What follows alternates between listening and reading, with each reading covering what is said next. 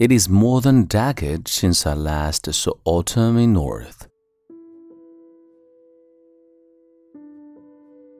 嗨，亲爱的朋友，你好，欢迎收听英语美文朗读，我是你的朋友孟非 Phoenix。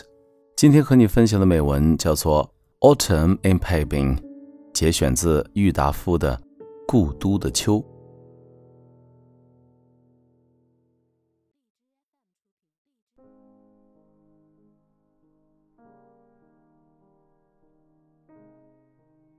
Autumn, wherever it is, always have something to recommend it of. In north of China, however, it is particularly limpid, serene, and melancholy. To enjoy its atmosphere to the full in the on-time capital, I have therefore made light of traveling a long distance from Hangzhou to Qingdao, and thence to Peiping. There is, of course, autumn in the south too. But over there, plants wither slowly, the air is moist, the sky pallid, and is more often rainy than windy.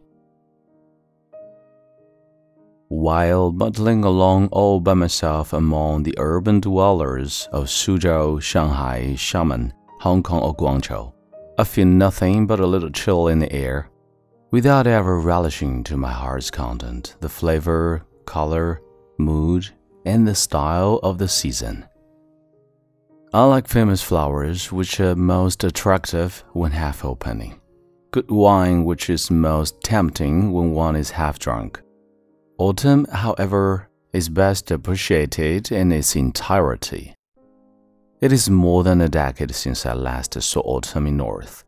When I am in the South, the arrival of each autumn will put me in mind of Peiping's Taoranting with its reed catkins, Diaoyutai with its shady willow trees, Western Hills with their chirping insects, Yuquanshan Mountain on a moonlight evening, and Tanzhesi with its reverberating bell.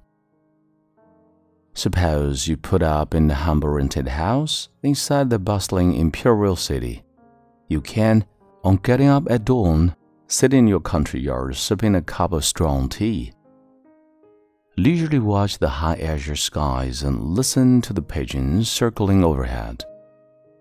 Saunter eastward under locust trees to closely observe streaks of sunlight filtering through their foliage, or quietly watch the trumpet shaped blue flowers of morning glories climbing halfway up a dilapidated wall an intense feeling of autumn will of itself well up inside you. As to morning glories, I like their blue or white flowers best, dark purple ones second best, and pink ones third best. It will be most desirable to have them set off by some tall, thin grass planted underneath here and there. Locust trees in the north, as a decorative embellishment of nature, also associate us with autumn. On getting up early in the morning, you will find the ground strewn all over with flower like pistils fallen from locust trees. Quiet and smellless, they feel tiny and soft underfoot. After a street cleaner has done the sweeping under the shade of the trees, you will discover countless lines left by his broom in the dust, which look so fine and quiet that somehow a feeling of a forlornness will begin to creep up on you. The same depth of implication is found in the ancient saying that a single fallen leaf from the wutong tree is more than enough to inform the world of autumn's presence.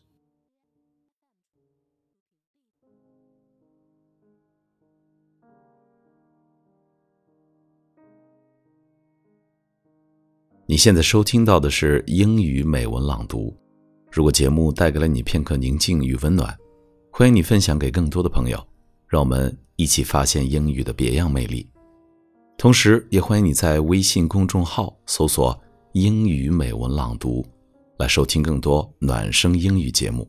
我是你的朋友孟非 Phoenix，and see you next time。